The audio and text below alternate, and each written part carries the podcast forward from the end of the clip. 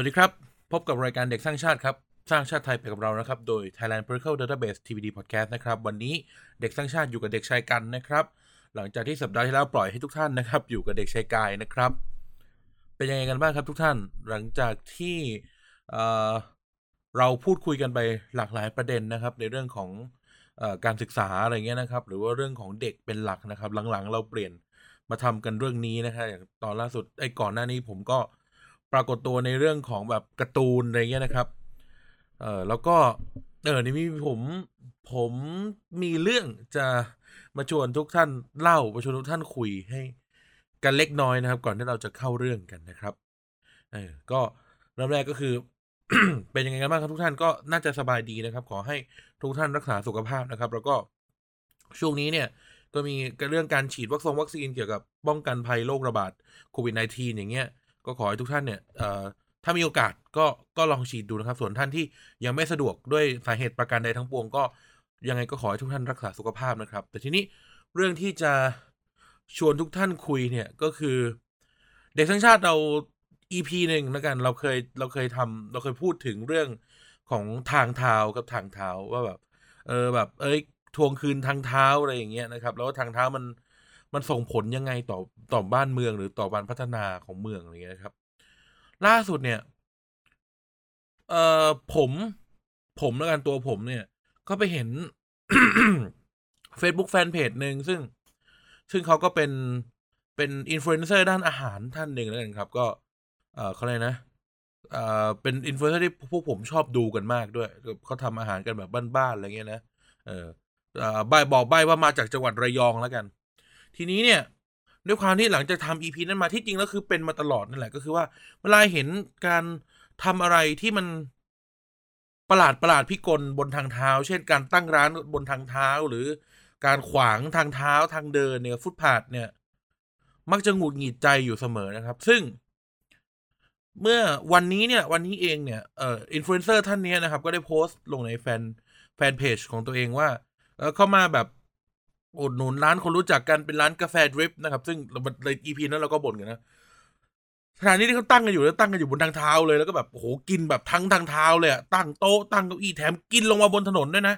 ก็คือให้ลูกค้าเนี่ย ทั้งนั่งทั้งรออยู่ในบนแบบถนนที่รถสัญจรไปมาเนี่ยนะผมรู้สึกว่า เออเนี่ยโอเค ผมไม่โทษอินฟลูเอนเซอร์ท่านนี้นะครับ แต่ผมรู้สึกว่า เออจิตสำนึกบางอย่างในในสังคมเราเนี่ยมันมันขาดหายไปนะครับ หรือว่าความเข้าใจ เอาไว้ในอะไรบางอย่างเกี่ยวกับสังคมเรามันหายไปว่า เฮ้ย ความถูกต้องความถูกความควรมันอยู่ตรงไหนนะครับ และที่สำคัญที่มันบันเทิงอย่างนั้นคือตรงนั้นมันเหมือนเป็นแยกด้วย แล้วก็เป็นขาวแดงอะ่ะนะซึ่งทุกคนก็จะทราบว่ามันห้ามจอดหรือห้ามอะไรอย่างเงี้ยนะครับ นั่นแหละผมรู้สึกว่าเออ บางอย่างหรือ sense อะไรบางอย่างในสังคมเรามันมันมันขาดหายไปครับ แล้วก็มันส่งผลนะ มันส่งผลต่อหลาย ๆ เรื่องนะครับ ในรอบสัปดาห์มาเนี่ยผมแบบ ผมเห็นอะไรหลาย ๆ อย่างในในโลกอินเทอร์เน็ตแล้วผมรู้สึกว่า เออ แบบเนี่ย มันมีหลายอย่างมากที่แบบต้องขออภัยทุกท่านนะครับช่วงนี้อากาศเปลี่ยนแปลงบ่อยนะครับเออมีหลายๆอย่างมากในโลกอินเทอร์เน็ตที่แบบ เราแสดงออกกันแล้วมันมันทำให้ผมแบบนั่งคิดว่า เออ เนี่ย พวกเราไม่เจริญกันสักทีอะไรเงี้ยเพราะแบบมันมีบางอย่างขาดหายไปจริง ๆ แล้วมันส่งผลสำคัญแบบ เอ่อต่อคอมมอนเซนส์อะไรบางอย่างของประชากรของเรานะครับ เออแบบแค่เรื่องทางเท้าเนี่ยเราก็เห็นแล้วว่า ถ้าเราแบบ เอ่ออนุโลมตัวเองเพื่อที่ทำความผิดด้วยความเห็นแก่ตัวอะไรเงี้ยกับอีแค่เรื่องแบบเปิดร้านอาหารนะเรื่องอื่น ๆ มันก็ตามมานะครับ เราก็คือเสี้ยวหนึ่งของสิ่งที่เราด่าคนในสภาว่าเขาเป็นคนเห็นแก่ตัวหรือโกงกินอะไรเนี้ยที่จริงแล้วเอ่อคนที่ใช้ประโยชน์บนทางเท้าโดยที่ผิดกฎหมายอะไรเนี้ยก็ก็กำลังโกงกินเอ่อสิทธิ์ของทุกคนเหมือนกัน หรือว่าการกระทำอื่น ๆ ที่ ที่ขัดขวางนะครับ ขัดขวางหรือมีส่งผลกระทบต่อความเจริญของบ้านเมืองนี้นะครับ ก็ก็อยากจะแบบชวนทุกท่านคุยว่า เออ ถึงเวลาหรือยังที่เราจะต้องปลุกเซนส์สำนึกพลเมืองอะไรขึ้นมาในสังคมเราสังคมเราชอบแบบ เออเฮ้ยอยากให้มีคนดี อย่าได้มีคนเก่ง อย่ามีคนดีคนเก่ง ต้องเลือกคนดีเข้าสู่สภาต้องเลือกคนเก่งนี่ที่จริงแล้ว สิ่งที่เราต้องรณรงค์เพื่อปลูกฝังเยาวชนของเราอาจจะเป็นเรื่องของ จิตสำนึกพลเมืองครับ เริ่มต้นที่จิตสำนึกพลเมืองเลย ให้เขาตระหนักสิทธิ์สิทธิ์นะครับ สิทธิ์สิทธิ์แล้วก็บทบาทที่เขาจำเป็นต่อต่อการเป็นพลเมืองที่ดีนะครับ ว่า เออ ถ้าทำเรื่องพวกนี้ได้ เรื่องผู้อื่น เรื่องอื่นก็คงจะทำได้ได้ดีครับ แต่ว่าการทำตามเอ่อตามหน้าที่พลเมืองที่ตกขาดตกบกพร่องไป มันก็ มันก็เป็นเรื่องที่ไม่ค่อยน่ารักเท่าไหร่นะครับยังไงก็ฝากทุกท่านไว้นะครับอะ มาถึงเรื่องที่เราจะคุยกันในสัปดาห์นี้นะครับ ก็เป็นเรื่องที่ต่อจากสัปดาห์ที่แล้วนะครับ หลังจากที่กายเขาพูดไปนะครับ ก็คือเรื่องเรียนออนไลน์จะไปไหวไหมนะครับ เออ เพราะช่วงนี้เนี่ย เดี๋ยวหลาย ๆ ที่ก็เปิดเทอมแล้วหลายที่ก็ยังไม่เปิดเทอมอะไรเงี้ยก็ด้วยสถานการณ์โรคระบาดเนี่ย ก็ต้องก็ต้องก็ต้องเรียนออนไลน์นะครับ ไม่ว่าจะเป็นชั้น ไม่ว่าจะเป็นชั้นไหนนะครับประถมมัธยมมหาลัยก็ต้องเรียนออนไลน์นะครับ เพราะว่าการรวมตัวรวมกลุ่มกันในในห้องเรียนเนี่ยค่อนข้างเสี่ยง ต่อการเอ่อเอ่อการติดเชื้อนะครับ แต่ว่ามันก็มีเสียงบน่นเสียงพูดถึงกันมาตลอดนะฮะแม้กระทั่งตอนที่เขาประชุมงบประชุมงบประมาณปีหกสิบห้าเนี่ย ก็มีการพูดถึงตลอดเฮ้ยการเรียนออนไลน์มันมีปัญหา เออมันการเรียนออนไลน์มีปัญหาเรียนทีวีดาวเทียมก็ไม่ได้เรียนซูมเรียนทีมเรียนผ่านอะไรที่มันเป็นออนไลน์เนี่ยโอ้ยมันมันมันบั่นทอนนะครับบางคนก็บ่นว่า ไม่ใช่แค่เรื่องเรียนหรอกที่บ้านก็ไม่เข้าใจ ที่บ้านก็คิดว่าอยู่บ้านนั่งหน้าคอมว่างๆอะบางคนก็ไม่ได้สะดวกหรือบางคนไม่ได้มีโอกาสเข้าถึงการเรียนออนไลน์เลยนะครับ การเรียนออนไลน์เลยมาจะเป็นด้วยที่ฐานะสถานที่สภาพแวดล้อมการอยู่ห่างไกลนะครับ เรื่องโครงสร้างพื้นฐานในประเทศเราที่ยังไม่เอื้อ ต่อการที่ทุกคนจะเข้าถึงโทรทัศน์วิทยุหรืออินเทอร์เน็ตอย่างเงี้ยนะครับ มันกลายเป็นปัญหาใหญ่ไปหมดเลย แต่ทีนี้ ถ้าเราจะต้องอยู่อย่างเงี้ยกันไปอยู่กันด้วยโรคระบาดกันไปอะอย่างน้อยวันก่อนผมนั่งคุยกับคนที่ คนที่ค่อนข้างที่จะอยู่กับนโยบายพวกนี้นะครับ นโยบายเกี่ยวกับนโยบายสาธารณะด้านสาธารณสุขหรืออะไรพวกเนี้ย ก็คุยกันว่า เฮ้ย เราอาจจะต้องกลับมาในสภาพปกติเนี่ย อีกตั้งได้เซว่านับจากวันเนี้ยได้นับจากวันแรกที่โรคระบาดเกิดขึ้นมาเนี้ย ห้าปี อย่างต่ำยี่สิบเดือนตอนนี้ ตอนนี้ยังไม่ถึงยี่สิบเดือนดี แต่แบบห้าปีทุกอย่างจะกลับมาปกติ ซึ่งแบบ เฮ้ยอาตัดเรื่องเราคนทำงานออกไป ตัดเรื่องการใช้ชีวิตอื่นๆออกไป เด็กละ่ะ เฮ้ย อีกห้าปีเนี่ย บางคนเรียนจบไปแล้วด้วย บางคน บางคนกำลังจะเริ่มได้เรียนอย่างเงี้ย เออ มันมีปัญหามากครับ แล้วเรียนออนไลน์มัน มันไปรอดขนาดไหนวันนี้เลยผมนะครับ เด็กชายกันก็เลย มาชวนทุกท่านคุยนะครับ ว่า เออ เราขาดอะไรไปเราเราเราละเลยที่จะปรับปรุงเสริมแต่งสำรวจตรวจสอบอะไรไปใน ในรอบปีที่ผ่านมาแล้วแบบการกลับมาเรียนออนไลน์อีกครั้งแล้วมันดูมีปัญหา แล้วก็ปัญหาบางอย่างมันก็บัดซบยิ่งกว่าเดิมเช่นแบบ ให้ครบธงชาติหรือว่าให้แต่งชุดนักเรียนอะไรเงี้ยนะครับ ซึ่งมันไม่มีประโยชน์นะเราเราไม่มีประโยชน์แต่ว่านั่นแหละเราขาดอะไรไปแล้วที่จริงแล้วเราควรจะแก้ปัญหายังไง ในมุมมองของผมนะส่วนถ้าท่านผู้ฟังคนไหน คิดว่าเออท่านผู้ฟังมีแนวทางของท่านก็ลองแชร์กับเรานะเราก็อยากรู้เหมือนกันว่า แต่ละคนเนี่ยเออมองเห็นการเรียนออนไลน์เป็นอย่างไรนะครับอะเริ่มอย่างนี้ครับเอ่อเราเริ่มเรียนออนไลน์กันมาตั้งแต่ปีที่แล้วนะครับ ปีที่แล้วคือปี 2563 นะครับหรือปี 2020 แล้วก็ทุลักทุเลมีปัญหากันมาตลอด แล้วก็เอ่อเดี๋ยวก็ต้องมีนักข่าวเอ่อช่องช่องทีวีอะไรเงี้ยไปถ่ายว่าแบบ เอ้ย เด็กคนนี้อยู่กลางทุ่งต้องไปหาสัญญาณอินเทอร์เน็ต เด็กคนนี้เอ่อเข้าหาสัญญาณอินเทอร์เน็ตลำบากลำบนยังเลยการเรียนออนไลน์มีปัญหา ครูสอนก็เครียด ครูสอนก็เครียดเอ่อคนสอนก็เตรียมเนื้อหาลำบากลากวันก่อนๆในคลับเฮาส์ของ The Pop Lover นะครับ ก็ครูไผ่ก็บ่นเหมือนกันว่าครูไผ่ที่เคยมาเป็นแขกรับเชิญเราสองสาตอนเนี่ยนะครับ ก็บ่นเหมือนกันว่าการเตรียมเนื้อหาทำออนไลน์นี่มัน มันวุ่นวายเสียเหลือเกินอะไรเงี้ยนะครับ แล้วมันก็ยากนะครับ เออมีปัญหาเต็มไปหมดที่นี้อะไรคือส่วนที่ขาดหายไปหรือที่จริงเราควรต้องปรับปรุงอะไร ก็ต้องก็ต้องกลับไปมองที่จุดเริ่มต้นนะครับ ว่าการเรียนออนไลน์เนี่ย หรือการเรียนอยู่บ้านเนี่ยนะครับเอาผมผมจะโฟกัสที่ที่ประถมและมัธยมเป็นหลักแล้วกันนะครับ การเรียนออนไลน์หรือการโฟกัสอยู่บ้านเนี่ย ผมมองว่าการผลิตสื่อหรือการเตรียม การเตรียมโครงสร้างการสอนทั้งหมดเป็นสิ่งสำคัญ เออ การเตรียมสื่อนะครับ สื่อในนั้นมีเดีย เนี่ยมีเดียที่มาจากคำว่ามีเดียมเนี่ยนะครับ ที่แปลว่าแปลว่ากลางเนี่ยตัวกลางเนี่ย เออรวมถึงการเตรียมวิธีการและกลวิธีในการสอนเนี่ยสำคัญมาก ๆนะครับสำคัญมาก ๆ สมมุตินะครับ ผมมองอย่างนี้ เออประเทศเราชอบทำงานกันแบบทำทำไปให้มันจบจบนะครับ ไม่ว่าจะไม่ไม่ต้องข้าราชการหรอกครับ พวกเราก็เป็น หรือเอกชนใดๆก็เป็นครับ หลายๆคนนะพูดตรงๆว่าทำไปให้มันจบจบนะครับตั้งแต่เราเรียนมัธยมแล้วตั้งแต่เรียนประถมแล้วคือเวลามีการบ้านเราก็ทำไปให้มันจบจบนะผิดถูกอีกเรื่องหนึ่งเออหน่วยงานราชการเนี่ยในที่ผ่านมาสำหรับการเรียนออนไลน์เนี่ยคือทำไปให้มันจบจบทำไมไม่ให้มันเสร็จเสร็จก็คือโอเค วันนี้รัฐมนตรีจะลันช์เอ่อ การการเรียนออนไลน์แล้วนะ เรียนทีวีดาวเทียมบลาบลาบลานะครับรัฐมนตรีจะพร้อมละนะครับเอาเรามาลอนช์พร้อมกันนู่นนี่นั่น ก็ก็เสร็จแค่นั้น แล้วก็ไม่มีการตามผลต่อ ไม่มีการทำสำรวจ ไม่มีการมาดูว่าประสิทธิภาพมันเป็นยังไง ไม่แม้กระทั่งสามารถเช็คได้ว่าแบบผู้เรียน pay attention ขนาดไหน ไม่ไม่วัดผลการเรียนอะไรกันเลยอย่างเงี้ยนะครับ ในเชิงสถิติแบบเก็บสถิตินะครับ นี่ก็เป็นนี่ก็เป็นสิ่งหนึ่งที่เราละเลยไป เพราะว่า ของพวกนี้มันจะบอกเลยครับ ของพวกนี้มันจะบอกว่า เราขาดอะไร เราขาดอะไร หรืออะไรคือปัญหานะครับ เช่น อ่าเรียนออนไลน์สมมุติว่าคาบนี้เรียนอันนี้คาบนั้นเรียนนั้น แล้วก็มาวัดผลว่าอะสมมุติอะการรับสถิติผู้เข้าเรียนเนี่ยอาจจะยากหน่อยเพราะบางที่ก็เป็นเรียนผ่านดาวเทียมอย่างเงี้ยนะครับ แต่ว่าสมมติว่าวัดผลการเรียนเนี่ยสมมติแกลบการเรียนออนไลน์ระหว่างสามเดือนเนี่ย พอพอสอบกลางภาค คะแนนเป็นยังไง เออรวมถึงมีการประเมินเนื้อหาไหมจากจากผู้เรียนนะครับอ่าสมมติ let's say ว่าเด็กมัธยมเป็นหลักเนี่ย มีการประเมินเนื้อหาไหมอะไรเงี้ยเออเราเราแทบไม่เห็นอะไรพวกนี้ report ออกมาจากกระทรวงเลย ซึ่งซึ่งมันทำให้เวลาพอมันมีปัญหาเบิ้ลเข้ามาหลังเนี่ยช่วงต่อมาเนี่ยอย่างเอ่อญาติพี่น้องผมก็ผมเห็นโพสเฟซบุ๊กกันเต็มแล้วว่าแบบลูกหลานก็เหมือนเดิมก็คือ ถ้าต้องใช้คอมก็ต้องแอบเปิด YouTube อะไรเงี้ยคือไม่ได้ สนใจเรียนขนาดนั้นนะครับหรือถึงหรือที่เขาเล่าในอินเทอร์เน็ตอะไรเงี้ยว่าเออแบบบางทีก็ต้องแวบไปทำอย่างแวบแวบทำอย่างอื่นเหมือนกันเพราะมันไม่ได้มีสมาธิ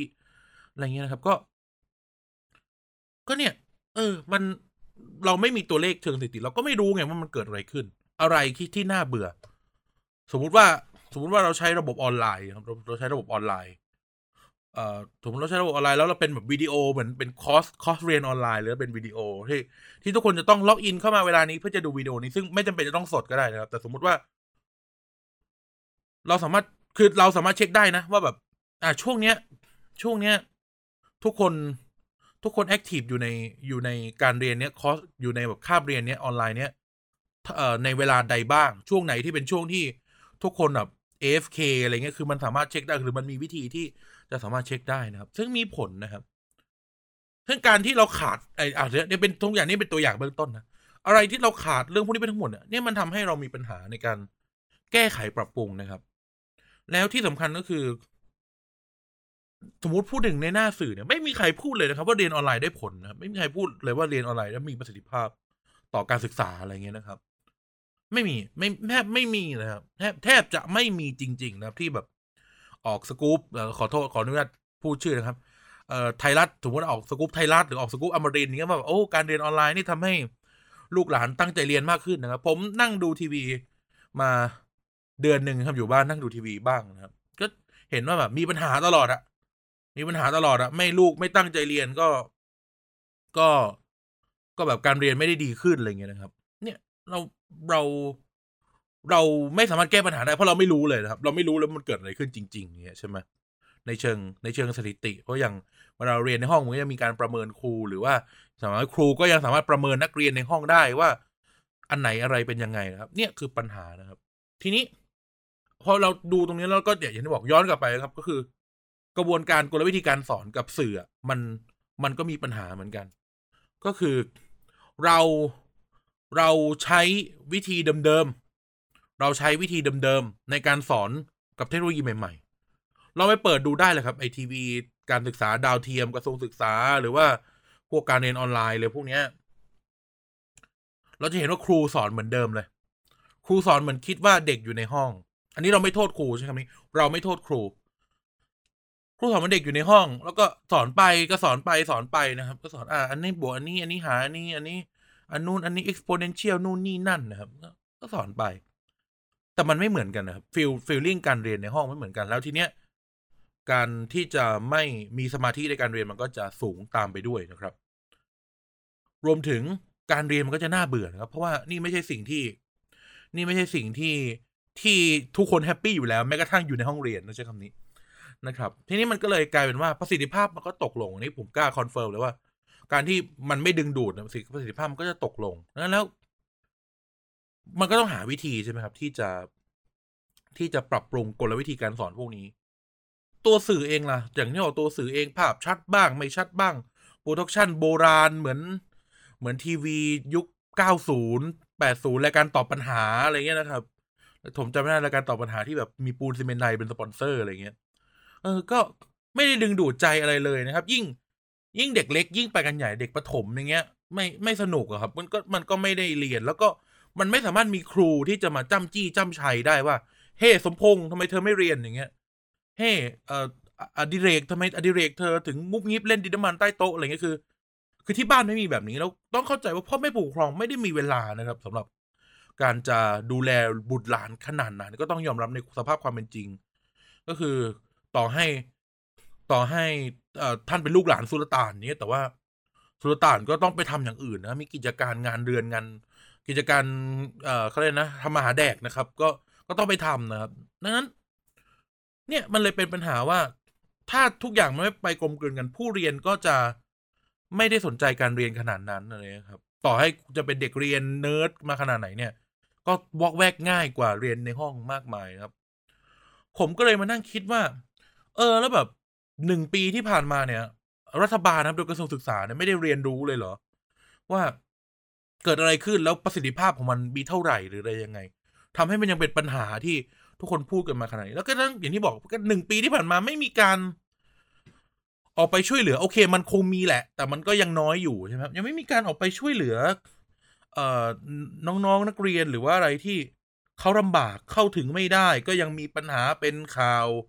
นู่นนี่นั่นกันอยู่ว่าต้องไปกลางล่มในสวนต้องหาสัญญาณอินเทอร์เน็ตนู่นนั่น แล้วก็กลายเป็น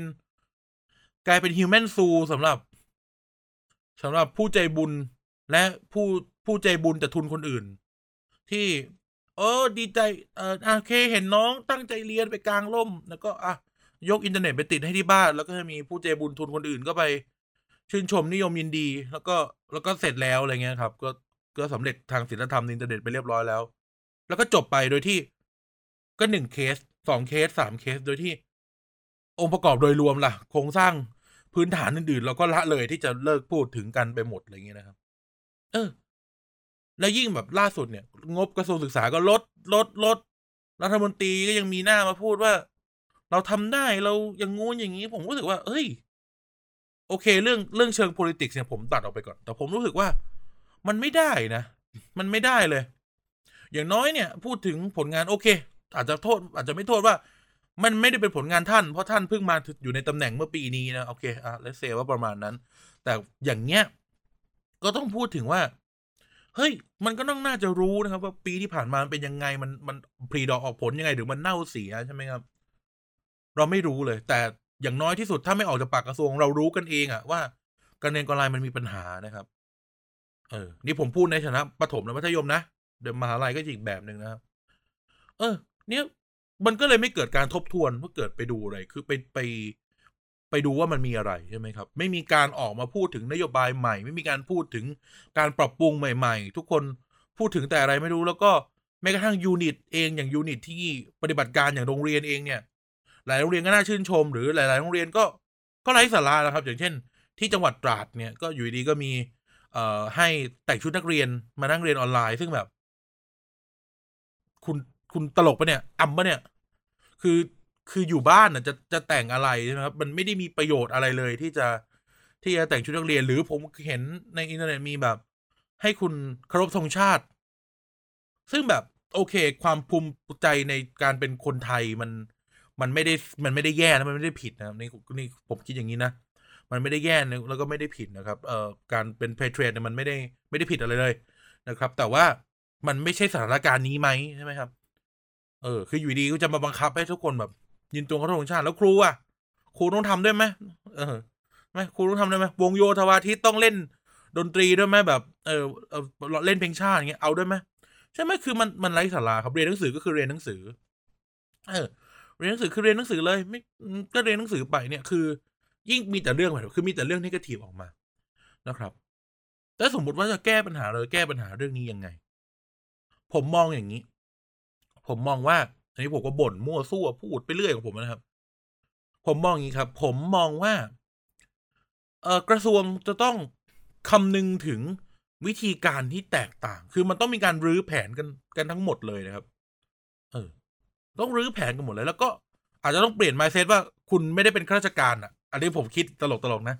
คุณต้องเปลี่ยนไมเซ็ตว่านี่ไม่ใช่งานข้าราชการนี่คืองานที่คุณทำให้เยาวชนลูกหลานคนไทยของคุณอะ เออ ถ้าคุณอยากเห็นเยาวชนลูกหลานคนไทยของคุณพาชาติไทยเจริญนะครับ ก็ก็ช่วย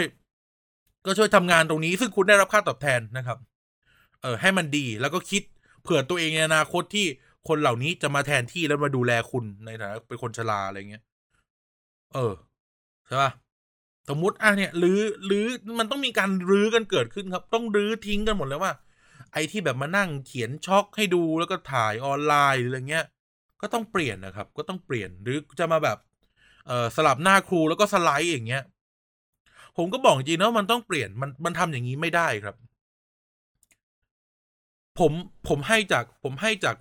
ผมให้จากวิธีการก่อนเดี๋ยวเออก็คือ ต้องแยกวิธีการใหม่เลยครับสำหรับเด็กประถมสอนแบบเด็กประถมสำหรับเด็กมัธยมสอนแบบเด็กมัธยม ผมคิดอย่างนี้ว่ากระทรวงควรที่จะควรที่จะหารือหรือขอความร่วมมือจากภาคเอกชนที่ ที่ทำทำธุรกิจเกี่ยวกับด้านการศึกษาทั้งหลาย ไม่ว่าจะเป็นโรงเรียนติวเตอร์ หรือแม้กระทั่งบริษัท production ต่าง ๆ เนี่ย ลงทุนครับ ลงทุนลงทุนทีเดียวแล้วอยู่ ผมใช้คำนี้เลยลงทุนทีเดียวแล้วอยู่ เออ สร้างอะไรที่มันดึงดูดใจนะครับ มากกว่าที่ให้เด็กป .4 มานั่งหน้าคอมพิวเตอร์หรือมือถือ แล้วก็ดูครูสอนอะไรก็ไม่รู้ซึ่งตอนตอนอยู่ในห้องเรียนเนี่ย คุณอดิเรกเนี่ยก็ เอาขี้มูกป้ายในเก๊ะตัวเองอยู่แล้ว โดยที่ไม่ต้องสนใจว่าครูจะสอนอะไรอย่างเงี้ยใช่ไหมครับ เออ เราควรจะทำอะไรที่ตื่นตาตื่นใจและดึงดูดใช่ไหมครับ คุณโอ้ยมีบริษัทแอนิเมชันแอนิเมชันหรือบริษัททำอะไรพวกนี้มากมายบริษัททำธุรกิจเกี่ยวกับการศึกษามากมาย หรือแม้ทั้งในกระทรวงเอง ผมก็ไม่มีคนทำได้ คุณสามารถที่จะแบบ อะ เด็กประถมน้องๆประถมเนี่ย ก็เรียนแบบ เรียนแบบเออเป็นเป็นการ์ตูนแอนิเมชันทำกันสนุกสนุกอย่างเงี้ย เออแบบเชลดอนอะเชลดอนเอาเชลดอนให้ดูก็ได้อะเอออะไรเงี้ยผมว่ามัน work กว่าที่จะให้ครูกันเองมาสอน โอเค มันอาจจะดูแบบโอ้ยมันลงทุนยิ่งใหญ่ไปเปล่าหรือมันจะ work เหรอ ผมเชื่อว่า ผมเชื่อมันไม่มีวิธีที่สามารถที่จะสอนได้นะครับ แล้วคือไม่ได้บอกให้ครูตกงานด้วยนะ แต่ว่าอย่างนี้สมคือผมมาล่าสุดผมไป ผมไปค้นผมไปไล่ดู YouTube เรื่อยๆแล้วผมก็เจอ เจอคลิปคลิปหนึ่งเป็นคลิปเกี่ยวกับรามเกียรติ์นะครับเขาเขาทำเป็นเป็นโปรเจกต์ใหญ่เขาเอาเขาเอาทีมงานทั้งหมดเนี่ยไปถ่าย ไปถ่าย ไปถ่ายภาพจิตรกรรมฝาผนัง รอบอุโบสถวัดพระแก้วที่เป็นเรื่องรามเกียรติ์นะครับ แล้วก็เราก็แบบเอามาทำเป็นแอนิเมชันนะครับ มีการพากเสียงนู่นนี่นั่น เฮ้ยผมบอกแล้วดูแล้วผมสนุกมาก ดูแล้วแบบดูง่ายเข้าใจง่ายอะไรเงี้ยมันดูลงทุนสูงนะ แต่ว่ามันมีประโยชน์มาก ๆ ครับ ถามหน่อยเถอะว่า ใครหน้าไหนจะมานั่งอ่านรามเกียรติ์ยาวขนาดนั้น ในแบบเด็กมัธยมไอ้เด็กประถมอะไรเงี้ยคือ คือคือการเรียนรู้คือไอ้ถูกมันต้องเรียนเรื่องรามเกียรติ์อยู่แล้วใช่ไหมแล้วก็ต้องเรียนรู้ให้มันสนุกเนี่ยอันเนี้ยครบสูตรเลย สอนสนุกมากรู้เลยใครเป็นใครเกิดอะไรขึ้น มีการพากย์เสียงมีเอฟเฟกต์แอนิเมชันทำดีมากครับ ทุกท่านลองไปหาดูชื่อเอ่อจิตอะไรนะ รามรามายณะจิตรกรรมมีชีวิตอะไรสักอย่างนะผมจำไม่ได้ละลองถ้าทุกท่านลองไปหาดูนะครับ เออ สนุกมากนั่นเนี่ยกระทรวงศึกษาควรจะเห็นอะไรพวกนี้หรือมองเนี่ยการ์ตูนเก้าเก้าศาสตราเงี้ยเราสามารถเอามาทำได้ครับ หรือ หรือง่าย ๆทำ production ให้ให้ครู ให้ครูอสมมติมีครูกลางอยู่อย่างเงี้ยมาสอนหนังสือสอนตามหลักสูตร แต่ทำให้มันน่าสนใจมากขึ้น คือ ละทิ้งความเป็นข้าราชการออกไป เออ แล้วทำให้ดึงดูดนะครับ คือ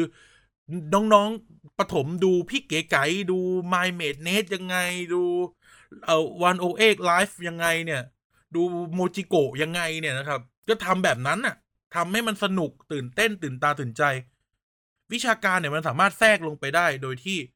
สอนได้อย่างสนุกคุณจะเอาครู มาแต่งตัวเป็นน่ารักน่ารักใส่ชุด polka dot แล้วก็แบบใส่ห่วงยางมาแล้วก็สอนเลข แล้วก็มีแบบเป็น green screen ชายหาด weather girl อะไรเงี้ยผมก็ว่าทำได้อะแล้วมันก็น่าจะ work คือมันมีอะไรดึงดูด เด็กทุกคนไม่ชอบไปโรงเรียนครับ เพลงมันหลอกเรานะครับ โรงเรียนของเราหน้าอยู่ไม่มีจริงนะครับ คุณครูใจดีทุกคนก็ไม่มีจริงนะฮะ พวกเราทุกคนชอบไปโรงเรียนก็ไม่มีจริงนะครับ ดังนั้นแล้วขนาดโรงเรียนยังไม่ชอบไปเลยทำไมจะต้องมาสนใจเรียนออนไลน์ ดังนั้นต้องทำให้มันดึงดูดครับเดิมไม่ดึงดูด เออ อย่างกระทรวงศึกษาสามารถที่จะทำได้ครับทำแล้วก็ส่งให้แต่โรงเรียน เออ เออเขาเลยกนะ แต่ละแต่ละพื้นที่ก็จะมีพื้นสำนักงานพื้นที่การศึกษาต่าง ๆ ใช่ไหมครับ ทุกคนสามารถระดมไอเดียกันได้ครับ เช่น มีการส่งเข้าไป จากจังหวัดหนึ่งเป็นการส่งเข้าไปจากจังหวัดหนึ่งว่า วิชานี้โรงเอ่อในจังหวัดนี้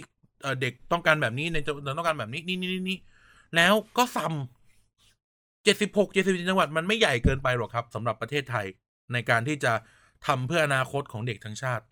ไม่ได้ใหญ่เกินไปเลย แล้วก็ซ้ำซ้ำออกมาซ้ำออกมา แล้วก็สามารถที่จะเอาไปผลิตสื่อได้กำลังคนเรามีเพียงพอ แต่เราเอาไปทำงานไร้สาระ นะครับระบบราชการเป็นอย่างนั้นกำลังคนเรามีอย่างเพียงพอ แต่เราเอาไปทำไร้สาระนะครับ เราสามารถทำได้ระดมความคิดเห็นของครูทั่วประเทศเราทำได้ เราสามารถทำได้จริง ๆ และสามารถทำได้อย่างว่องไวด้วย ถ้าเราจะทำจริง ๆนะครับ บริษัทห้างร้านอย่างเซเว่นอีเลฟเว่นยังสามารถระดมความคิดของของเอ่อเซเว่นอีเลฟเว่นทั่วประเทศออกมากลายเป็นซัมติงขึ้นมาได้นะครับระบบราชการก็ทำได้เราเราเป็นรัฐด้วยซ้ำไปเราสามารถสั่งได้ แต่ว่า เราต้องหลุดกรอบความเป็นราชการออกมา เนี่ยครับ เราสามารถทำได้อะแล้วก็ผลิตสื่อการสอนออกมาที่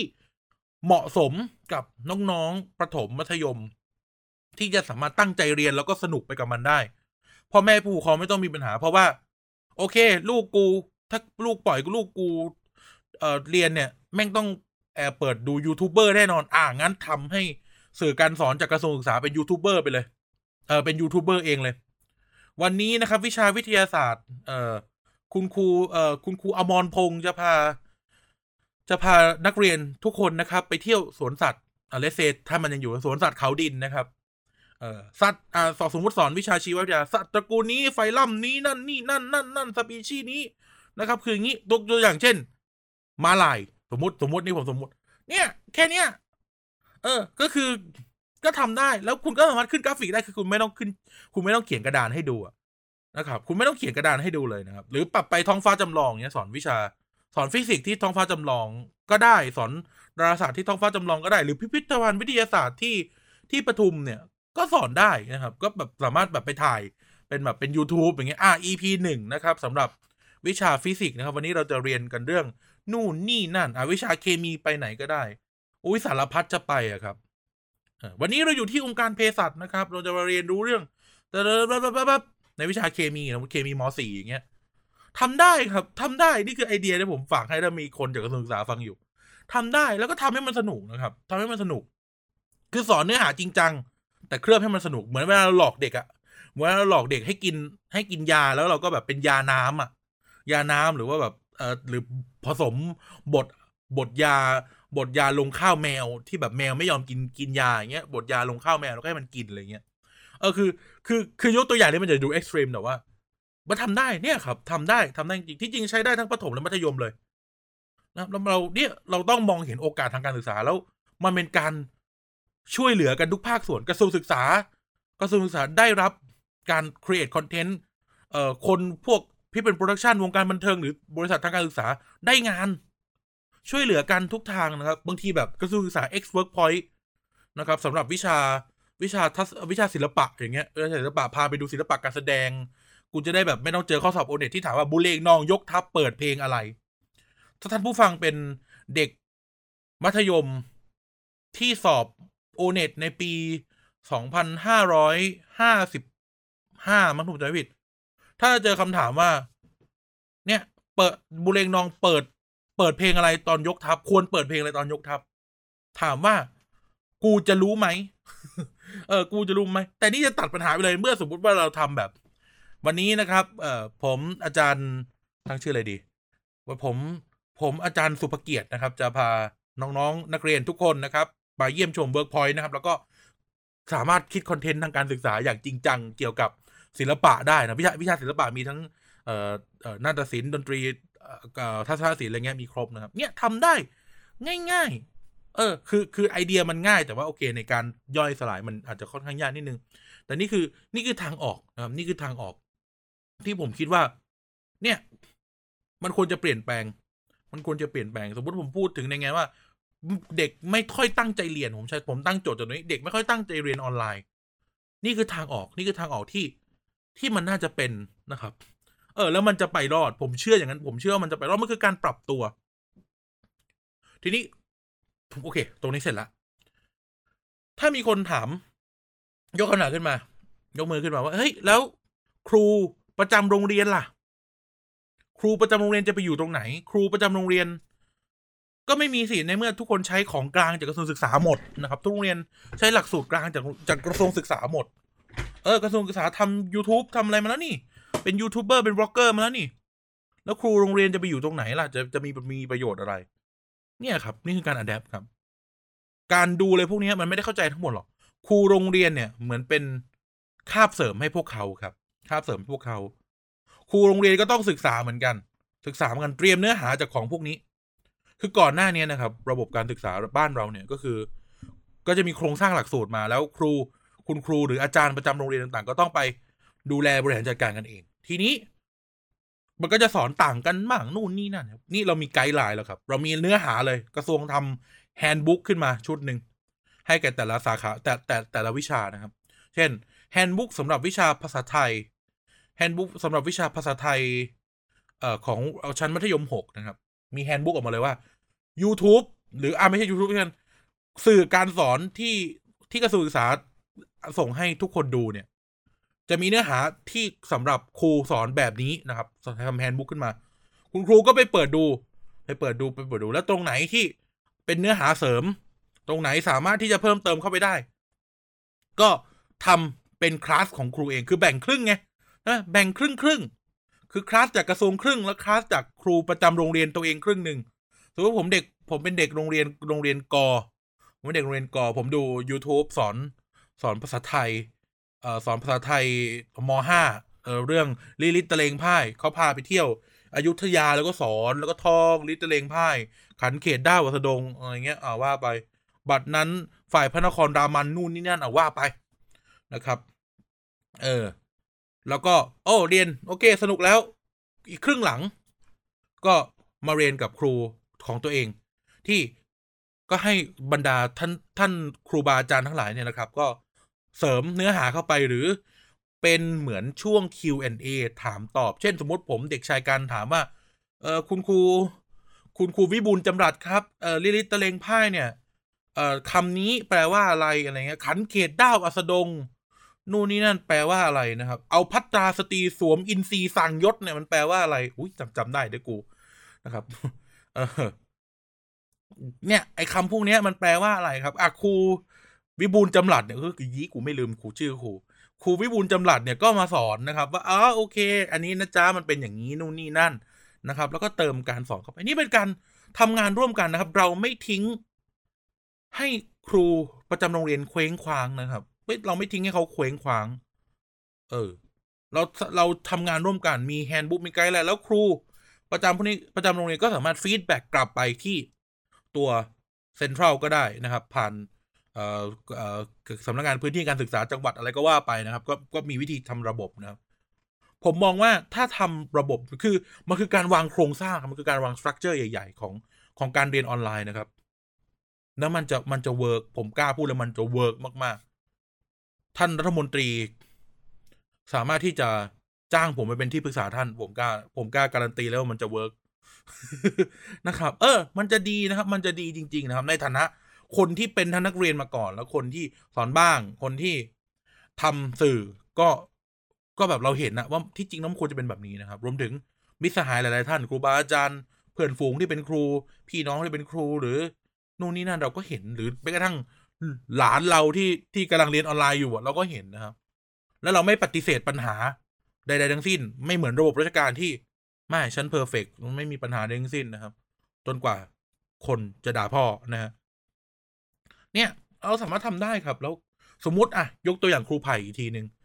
ว่ามีการสอนสอนฟิสิกส์มาแล้วในในในสื่อการสอนของของกระทรวงศึกษา เด็กไม่เข้าใจนะครับเด็กมัธยมไม่เข้าใจ บอกว่า ครูครูไผ่ครับ อันนี้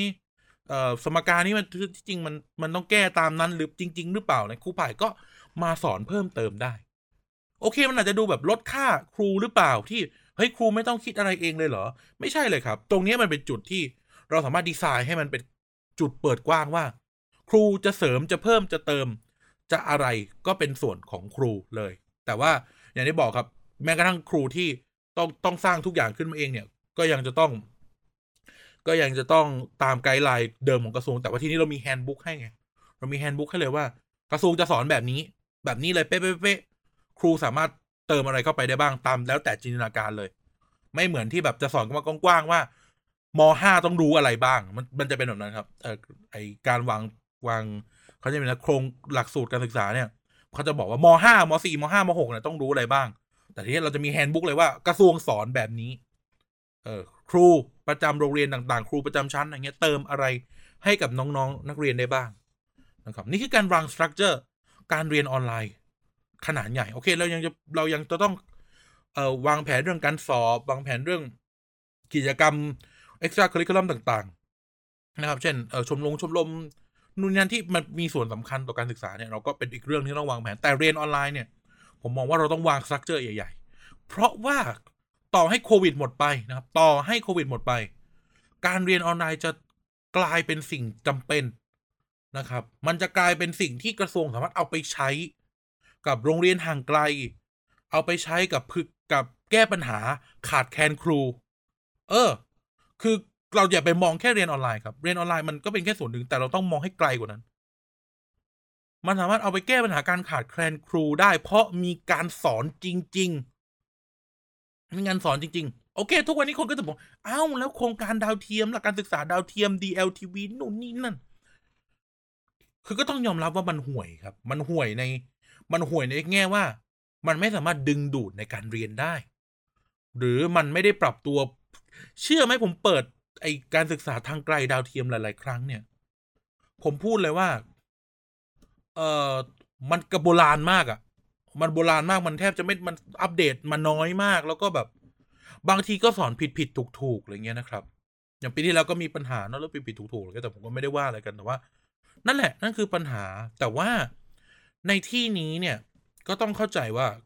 มันเป็นความพยายามที่ดี แต่ผู้ที่บริหารจัดการอย่างเช่นกระทรวงศึกษาเนี่ย ควรจะต้องปรับปรุงเปลี่ยนแปลงนะครับ ปรับปรุงเปลี่ยนแปลง การทำ DLTV หรือทีวีเอ่อดาวเทียมทางไกลเพื่อการศึกษาอะไรผมไม่รู้ชื่อเต็มนะเชื่อไหมมันเป็นไอเดียที่ผมแบบ ผมว่าแม่งดีมากๆเลย ผมว่ามันโคตรดีเลยเป็นไอเดียที่บรรเจิดสุดๆเลย การที่แบบมีทีวีดาวเทียมให้ดูครูตู้เลยพวกเนี้ย ตัวแบบตัว concept ของมันทั้งหมดดีมากๆครับ มันปัญหาอยู่ที่เดียวคือมันต้องอัปเดต มันต้องทันสมัยมันต้องตอบรับกับการเปลี่ยนแปลงของโลกใบนี้นะครับ ต้องทำอย่างนั้นให้ได้ แล้วก็เนี่ยมันคือโจทย์ที่ต้องแก้แล้วเราจะแก้ปัญหาอะไรได้หลายอย่างครับอย่างที่บอกครับ การขาดแคลนครูครูตู้อะเวลาเราพูดถึงครูตู้อะร้อยทั้งร้อยเราก็รู้สึกว่าโอ้แม่งไม่ work หรอก แต่สมมติว่ามันมีการสร้างอะไรขึ้นมาจริง ๆ แล้วแบบมันมัน work ผมว่า ผมว่ามันดีมันดีจริง ๆ นะครับ เออ นี่คือการแก้ปัญหานะครับ คือเรียนออนไลน์มัน มันไปไม่รอดครับ ผมพูดเลย ถ้าเรายังอยู่กันแบบนี้มันไปไม่รอด มันไม่มีการแก้ปัญหา มันไม่มีการวางแผนทุกอย่างถูกปล่อยให้ระดับโอเปอเรชั่นแก้ปัญหากันไปเองหมดทำให้ครูต้องแก้ปัญหาไปเอง ต้องให้พ่อแม่มานั่งคอยคุมลูก ที่ไม่รู้จะแอบเปิด YouTube มาเมื่อไหร่ที่ผมเห็นน้าผมล่าสุดเนี่ยโพสเฟซบุ๊กเลยว่าแบบแน่ลูกเดี๋ยวจะต้องต้องเอ่อแบบแอบเปิด YouTube แน่ถ้าไม่นั่งเฝ้าเลยคือ เนี่ย แต่ที่เราทำให้มันน่าสนใจมันทำให้เราดึงดูดทำให้ทำให้เขาสนุกไปกับการเรียน ออนไลน์ที่มันไม่มีครูมายืนคอยจ้องนะครับ คอยจ้ำจี้จ้ำไชเนี่ย ผมว่ามันมันจะวิเศษมากๆครับ แล้วการเรียนออนไลน์มันจะ work มันจะมันจะช่วยเราไปมากไง แล้วมันก็อย่างที่บอกมันคือการ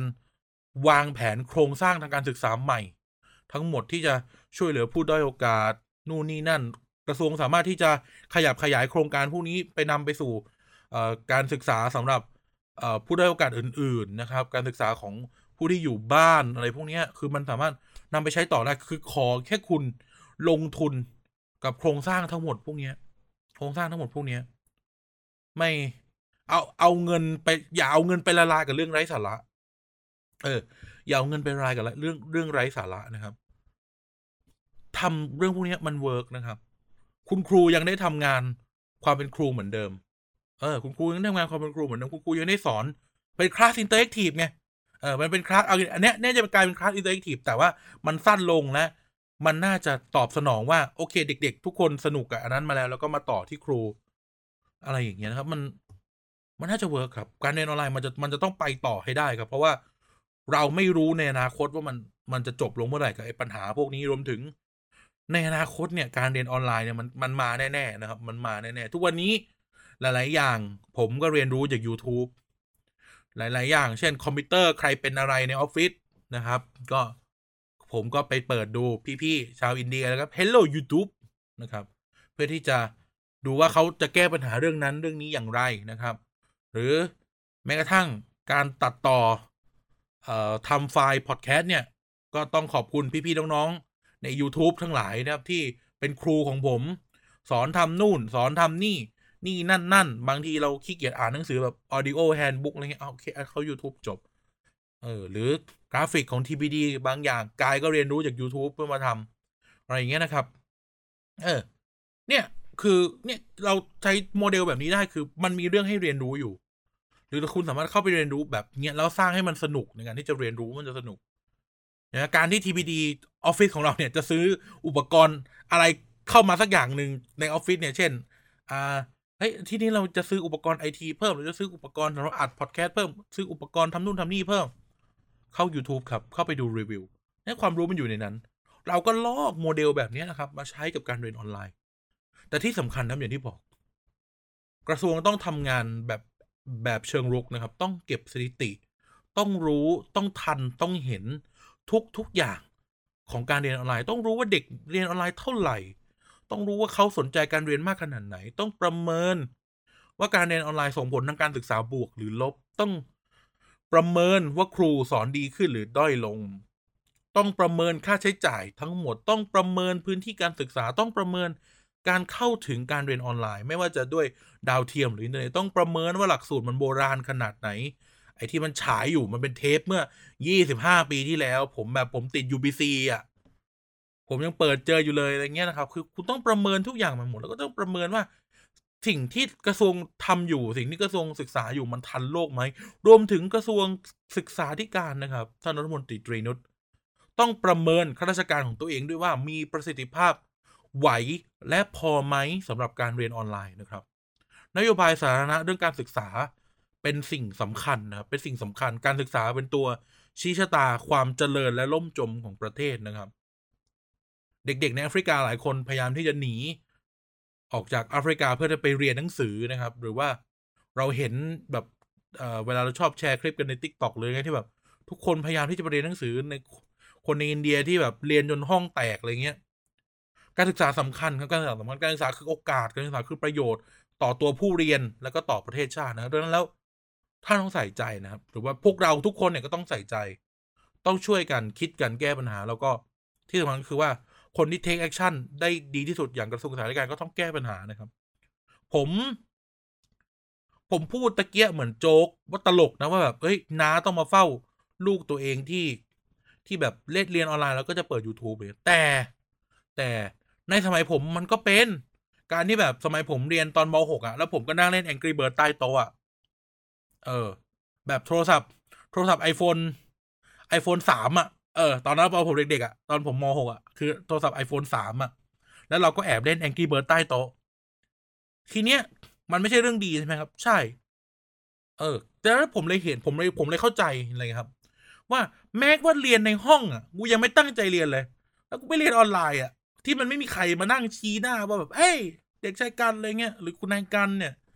จะแบบ เฮ้ในายกันกับนายกาย ซึ่ง เออ เรานั่งข้าง เรานั่ง เรานั่งแถว แถวกะแถวใกล้ ๆ กันตอนเรียนนะครับ เออ เรานั่งท้ายห้องเออเรานั่งหลังห้องเหมือนกันตอนเรียน แบบเราจะไม่โดนแบบเด็กชายกันเด็กชายกายแล้วก็ครูอาจารย์ชี้หน้าเฮ้ยลื่นเลิกเล่นแองกี้เบิร์ดได้แล้ว อะไรเงี้ยนะครับ เออ เนี่ย เออขนาดแบบเราอยู่ในห้องเรียนอะเรายังเล่นเลย แล้วแบบเด็กที่เขาเล่นเรียนหน้าคอมอะยังไงก็วอกแวกครับ วอกแวกแน่นอนไม่ไม่ต้องสืบเลยวอกแวกชัวชัว ซึ่งเราไม่ก็ไม่ได้แบบไม่ได้แบบว่านะครับ ว่าแบบเฮ้ยมันจะเป็นทุกคนแบบเด็กไม่ตั้งใจเรียนอะไรก็แต่ว่าเราพูดถึงโดยธรรมชาตินะครับแล้วมันก็ต้องปรับเปลี่ยนเปลี่ยนแปลงนะครับ เพื่อที่ให้พวกเขานะพวกเขาในที่นี้คือเยาวชนของเราเนี่ย ได้เข้าถึงแล้วก็ได้เรียนเรียนหนังสือกันอย่างเต็มที่เรียนหนังสือกันอย่างเต็มที่ เออเรียนกันอย่างกระหน่ำเลยนะครับ แล้วก็เข้าถึงสื่อที่ดี มีการวางแผนการศึกษาที่ดีนะครับ เออมีการวางโครงสร้างหลักสูตรทำสื่อทำกลวิธีการสอน ให้มันเหมาะสมต่อสถานการณ์ตอนนี้เรียนออนไลน์ เชื่อนะครับ ถ้าจะทำจริง ๆ ไอ้สิ่งที่ผมพูดไปเนี่ย ใช้เวลาหกเดือน ใช้เวลาหกเดือนแล้วสื่อตัวแรกจะออกมา เพราะทุกอย่างกระทรวงมีในมืออยู่แล้วครับ หนังสือแบบเรียนกระทรวงมีอยู่ในมือแล้ว กระทรวงรู้อยู่แล้วว่าจะต้องสอนอะไร เพราะกระทรวงเป็นคนอนุมัติแบบเรียน กระทรวงรู้อยู่แล้วครับ แล้วกระทรวงสามารถใช้นักวิชาการชำนาญการทั้งหลายในกระทรวงสามารถกลั่นมันออกมา ให้มันเป็น เนื้อหาอะไรบางอย่าง แล้วคุณสามารถ work กับมือเขียนบท คุณสามารถ work กับทีม production ได้อย่างง่ายดายครับ ไม่ต้องทำหรูหราเหมือนไอเอ่อไอ้รามเกียรติจิตรกรรมมีชีวิตที่ผมเล่าไปก็ได้ก็ทำให้มันเป็นเหมือนวล็อกแหละครับ มันไม่ได้ยากครับการตัดต่อสมัยนี้ก็แปดชั่วโมงก็ได้คลิปหนึ่งสวยๆหรูๆอะไรเงี้ยครับ การลงทุนกันขนาดใหญ่ คุณสามารถลงทุน เอ่อเอ่อระบบ การเข้าถึงการศึกษาได้ไม่ไม่ไม่ได้ยากเลยครับที่พูดมามันเหมือนฝันเฟื่องครับ แต่ที่จริงแล้วมันไม่ได้ยากเลยครับ เรามีกระทรวงดีอีอยู่ มีรัฐมนตรีที่โปรไฟล์ดีจบนอกนะครับแล้วทุกอย่างเสกได้ครับ ทุกอย่างเสกได้ถ้าเราจะทำมันจริง ๆ ผมให้เลยหนึ่งพันล้าน งบเนี่ยเต็มที่ไม่เกินหนึ่งพันล้านบาท แต่มันจะเป็นหนึ่งพันล้านที่ทรงคุณค่าต่อการศึกษาไทย เป็นอย่างมาก มากกว่าที่จะมานั่ง ให้ครูทำวิทยาฐานะ มากกว่าที่จะมานั่ง เป็นงบไปตรวจโรงเรียน พออีพวกไปตรวจโรงเรียนเสร็จก็ไปนอน เออวันนี้ไปตรวจมาตรวจโรงเรียนที่เพชรบุรีนอนชะอำบาบาบาตรวจโรงเรียนสามชั่วโมงเนาะเล่นน้ำทะเลสามชั่วโมง วันนี้เออไปตรวจตรวจคุณภาพการสื่อสารที่จังหวัดเชียงใหม่ตรวจสองตรวจตรวจสองชั่วโมงแล้วขึ้นไปถ่ายรูปดอยปุยอย่างเงี้ย เนี่ย ไม่มีประโยชน์ครับ เอางบไปทำอะไรพวกนั้นไม่มีประโยชน์ครับ ทำนี่เลยทำนี่เลยนะครับ เพื่อถ้าคุณวางระบบไปแล้วทุกอย่างมันจะเติมง่าย ผมเปรียบเปรยอย่างนี้ การวางโครงสร้างทางการศึกษาใหม่ ทั้งทั้งออฟไลน์และออนไลน์เหมือนกับการเอาสายไฟลงดิน การเอาสายไฟลงดินเนี่ยนะครับ ท่านผู้ฟังอาจจะคิดว่า เฮ้ยการที่ยูเอาสายไฟลงดินนะครับ แบบลอนดอนนะครับแบบอังกฤษเนี่ย หรือแบบทั่วโลกเนี่ย มันมีประโยชน์แค่มันไม่กะกะ มันไม่ขวางทางมันไม่หล่นมาช็อตคนหรือมันไม่มันไม่มันไม่สวยอะไรเงี้ยเอ้ยมันมันจะสวยขึ้น ที่จริงแล้วการเอาทุกอย่างลงไปใต้ดินนะครับ โดยเฉพาะ โดยเฉพาะการทำอุโมงค์แบบอะผมผมยกตัวอย่างลอนดอนแล้วกันการทำการทำอุโมงค์อะไรพวกเนี้ย เวลาที่คุณจะเข้าไปซ่อมไปเติมไปเพิ่มอะไรเนี่ย มันทำได้ง่ายกว่าเดิมครับ เพราะว่าทุกอย่างมันอยู่ใต้ดินอยู่แล้ว คุณจะเข้าไปอัปเกรดอะไรนู่นนี่นั่นเนี่ย คือใต้ดินในที่นี้คือไม่ใช่ฝังดินนะ ไม่ใช่ฝังดินนะ คือทำเป็นท่ออุโมงค์อยู่ใต้ดินนะ เออ เออ การทำพวกนี้มันคือการทำท่ออุโมงค์อยู่ใต้ดินนะ คุณสามารถที่จะไปรื้อแล้วก็อัปเกรดสายสายอินเทอร์เน็ตสมมติสายอินเทอร์เน็ตใหม่ของตัวเองได้หมดฟึบปุ๊บ เพราะว่าทุกอย่างมันอยู่ในอยู่ในอ่าอยู่ในท่อที่แบบระบุไว้แล้วว่ามันคืออะไรคุณสามารถไปไล่ได้เลย ทั้งเมืองอย่างรวดเร็วนะครับ เออ คุณสามารถที่จะโอเคอ่ามีสายโทรศัพท์มีสายไฟ มีอินเทอร์เน็ตมีอะไรสมมติมันมีเทคโนโลยีใหม่ผมไม่รู้จะเรียกว่าอะไรนะสมมติมีเทคโนโลยีใหม่ต้องใช้สาย คุณสามารถเอาไปฝังลงท่อได้เลยอะปั๊บปั๊บต่อเสร็จแล้วก็เชื่อมกับไอ้ hub ของของของการเชื่อมต่อเนี้ย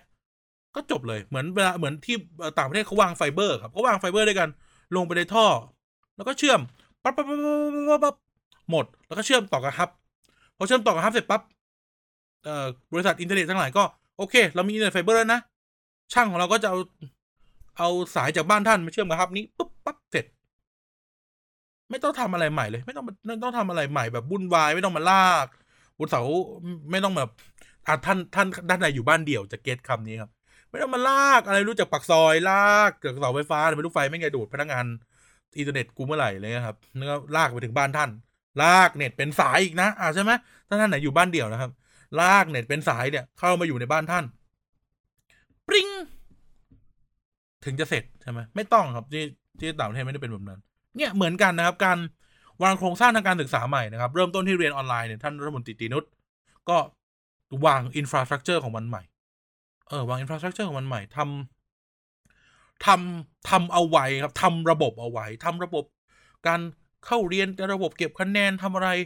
ทุกอย่างเอาไว้แล้วมันจะมีประโยชน์ในอนาคตเนาะ แบบซ้ำคะแนนเด็กอยู่ในเซิร์ฟเวอร์กลางของกระทรวงศึกษาเลย แล้วก็ครูบาอาจารย์ก็สามารถที่จะเข้าไปดึง